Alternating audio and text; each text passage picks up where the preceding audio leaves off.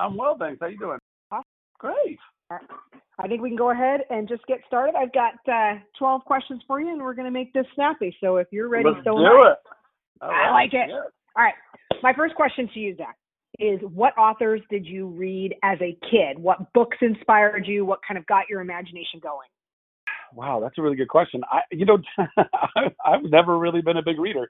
Um, even as a kid, I I was kind of outside playing and and doing stuff like that. Or then once video games came around, which was pretty quickly in my childhood, I was finding most of my kind of adventure storytelling through video games. Um, but um, I don't know. I mean, I'm sure you know there's a, a good bit of some Dr. Seuss that that made its way into there.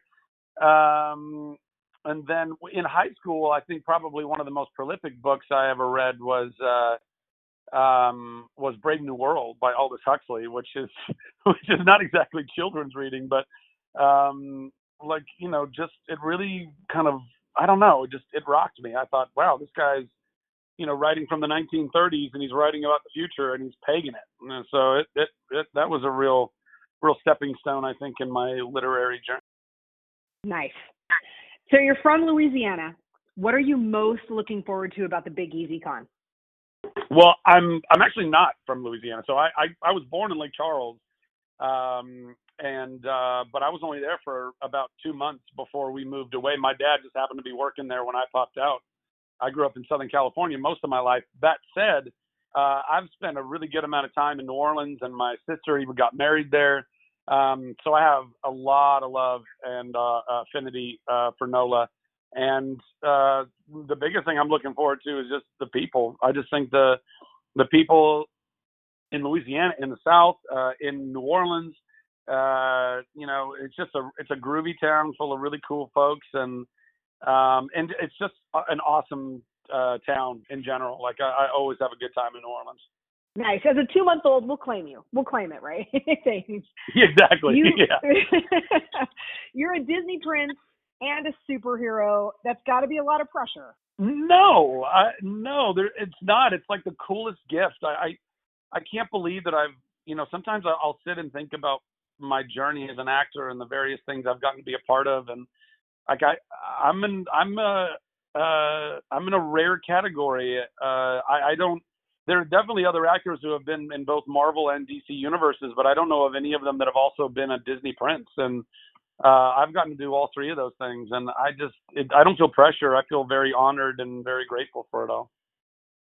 I'm not gonna lie, it's actually really cool. So many people, like you said, don't get to don't get to do that, have that sort of uh, breadth of career. I know we talked Yeah. about your experience with Louisiana and and NOLA and all of that, but in general, what do you enjoy most about these fan conventions? Because you've done them all over the place, including most recently Rose City Comic Con. Yeah, yeah. I mean, um, honestly, my my favorite thing about conventions is is the people. I I I just I, I really love people. I love love. I love I love that I um essentially I I get paid. I get paid to love on people. I get paid to sit there and and meet with folks and acknowledge them and and and, and hopefully help them to feel seen and heard and valued uh, and I get paid to do it. I mean, it's just the coolest. I get as an actor, I get paid to bring joy to people, to entertain folks, and hopefully give them some respite from, you know, a lot of the gnarly crap that goes on in life and in this world. And at conventions, you really get to bring it full circle, and you get to see the people who have been supporting you your whole career. And and you know, not only am I paid to love on people, I get paid to be loved on. People wait really long, uh, you know, oh not really long, but they, you know, they they they'll be very patient and queue up and and wait to then pay me to uh, essentially tell me how much they like me. I mean, it's it's a really it's a it's a weird life, but one that I am I just try never never to take it for granted at all, and I and I love the opportunity to meet all of the wonderful folks in all of the wonderful places that I get to go and do these conventions. And the truth is, we're all you know, having gone to many different, not just you know corners of the U.S. but corners of the world to do conventions, that every we're all very the same, and I, I think it's it's been a very incredible empathy building experience for me, and being able to just learn more about uh, just you know how different parts of the world are, but also how very similar we all are, and how we all ultimately are looking for the same thing to feel valued and and in this world and feel like you know that we exist and and that there's some meaning behind that. And i love that i get to be a conduit a conduit to help people feel that. We'll touch on that here a little bit in a question that's coming up, but I want to go into something that you you have um, touched on in terms of fan conventions that I imagine spirals back into your work with comic franchises. So, what is it like really to be a part of truly the biggest comic franchises out there? Oh man, I mean, it's it's it's, it's a lot of pinch me moments. Um, you know, it, uh, I'm I'm I'm the type of person to to I'm always I've been very forward thinking uh, always in my life. Uh, I don't uh, it, which which is not always great. You know, I, sometimes it, it keeps me from being very present or you know reflective in the moment. Um, but I'm always kind of like on to the next one. Like you know, like I'm super grateful for what I've gotten to be a part of, but there's so much more that I want to do. So I don't really sit and rest on those laurels. But um, you know, the fact that I got to be Fandral in the Thor franchise and work with those incredibly talented folks was awesome. The fact that now I get to be my own superhero in Shazam, uh, and a very different and fun type of a superhero that, uh, you know, I think is a breath of fresh air for a lot of folks, uh, is just a, it's a gift. It's, I, I, I couldn't, I couldn't have written it better. You know, this, this journey, I couldn't have scripted my own journey better, you know, and, and, and not that there haven't been moments where it was really difficult and I lost jobs that I thought would have been, you know, incredible and that it really took a toll on me. But that's why I think it's important to trust in the overall plan. And, you know, God's got stuff in store that we were, we're kind of unaware of and, and it can get really easy to, it, it becomes very easy to get lost in the weeds of your own life sometimes instead of just trusting and knowing that there's something around the corner and, you know, to, to keep loving yourself through that and be patient through it. And uh, and having done that and then gotten to being gotten to be Shazam through all that is just just so delightful, just delightful. That's a brilliant answer. We know we know you can sing. If you were to do a musical on any of the movies or TV shows that you've been on, what would you choose and why would you choose it? Oh man. um I you know I don't know that I would turn any of them into musicals. I, I people are always wondering like, why didn't you do a musical episode of Chuck? And I was like, well, because it doesn't call for it. I don't think like it would have been completely outside of the universe of what Chuck was, and um, and just because you can sing doesn't mean you should sing. um, although I love singing all the time. Um, I don't. I don't know. I. I mean, I think. uh what would have been a, an interesting thing to turn into a musical? I don't know. I don't know. I don't think I'd turn any of them into a musical. I think a musical you need to conceive of from the beginning, and then it makes sense from the beginning. So none of the above. Perfect. Uh, you know, you, you talked about Chuck, and that was certainly my introduction to you as an actor. So I love this next question. If you could be reunited with your former Chuck co-star, Yvonne Strahovski, what project would you like to do together? Oh gosh. Um I don't know. I don't know. I think something, you know, meaningful. I mean, I always want to just do stuff that's meaningful, whether it's meaningfully entertaining or meaningfully powerful and poignant. Um I, I think Yvonne, I just think the world of her. I think she's so, she's a delightful and lovely person and incredible talent. Um, and I think uh, I don't know some like really like like I don't know something dramatic. I feel like could be a really cool thing to do with her. I don't know what that story would be, but you know something that really gets into the the uh, the fabric of human existence or something, and us to be able to present something that you know yeah that has some deep philosophy behind it. I think that could be cool.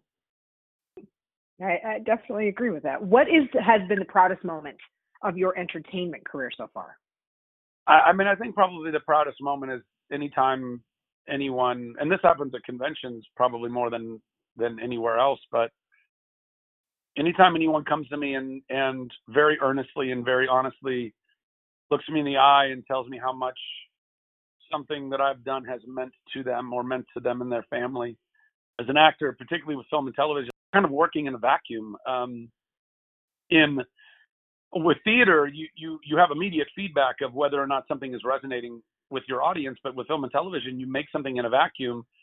Uh, you shoot it, it's edited, it's you know totally out of your hands, and then it airs on TV or is in movie theaters, and you don't really know if it resonates with people, other than you know ratings or or you know box office sales. Um, but that still doesn't tell you whether or not people ultimately enjoyed it at the end of the day or if it meant something to them. So being able to go to conventions and have people tell me uh, that it meant something to them, uh, that's the proudest I've ever I ever feel about what I do. You know, being able to win awards or, you know, not that I've really won many of those, but you know, like being doing the marvelous Mrs. Maisel and winning a SAG award with them was so cool, and that was like the first thing I had ever won as an actor, and uh, I was very proud of that moment. But um, you know, just doing good scene work, just working with good actors and with great writing and and doing good work. I'm proud of that, and then I'm proud of the ultimate outcome if if it meant something to somebody. Outstanding. We have just a couple more minutes, and I'm in. A, I've got a couple more questions for you, so this should yeah. tie in just nicely. You the, you touched on this earlier, and it was it, you kept talking about the idea of making people feel seen. Um, and I want to talk yeah. to you about using your platform to leverage messaging about mental health awareness and mm-hmm. how how you practice what you preach and how you manage that yourself and how that maybe in term in terms helps other people. Do you find that conversation coming up a lot at Comic Con?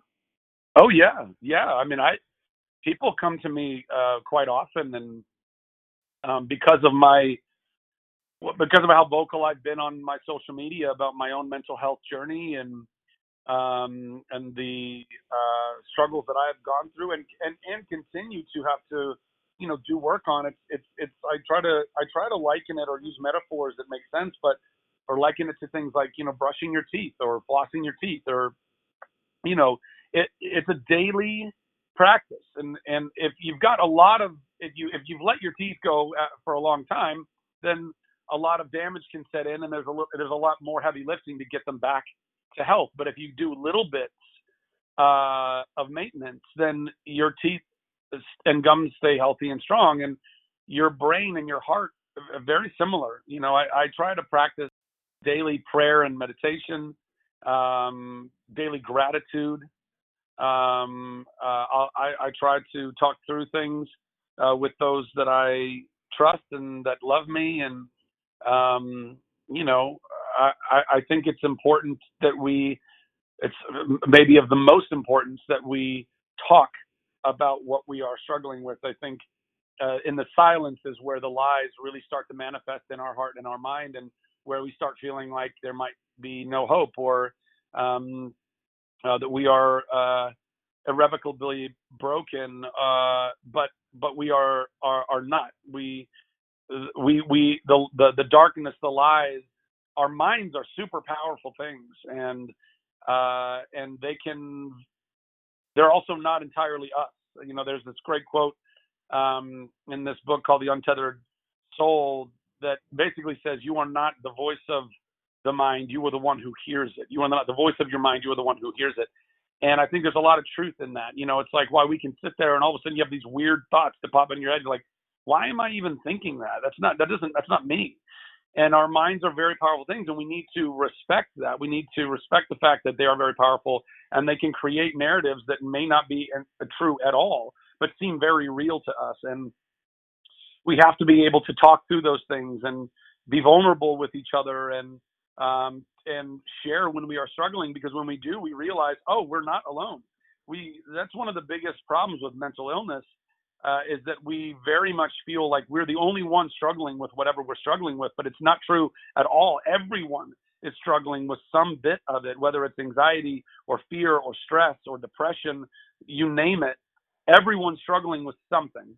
Some of us struggle, you know, only a little teeny bit, and we're able to maintain that and and uh, do daily care much easier. Some of us are we struggle much harder through that stuff, but it doesn't mean that you are uh, that that you are somehow um, you know uh, going to be stuck in that for the rest of your life at all. It just it's it's you you we, you've got to clean you've got to clean and manicure away the weeds that um, can sprout up and grow in your mind and in your heart.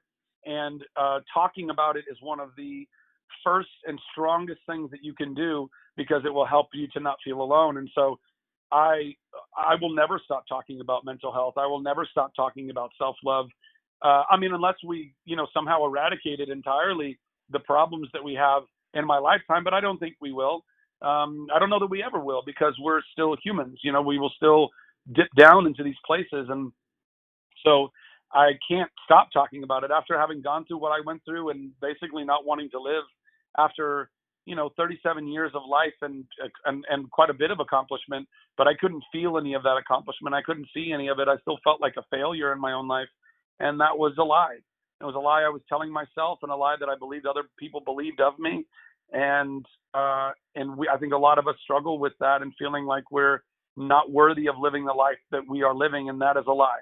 And i will take every opportunity to remind people of that. I do it in my panels at conventions I spend most of my time probably in the in the panels talking about things like this. And when people come to my table and they open up to me and they thank me for talking about mental health, I remind them that I will never stop talking about it, and I will I will be there to always remind them that they are loved and they are worthy of that love.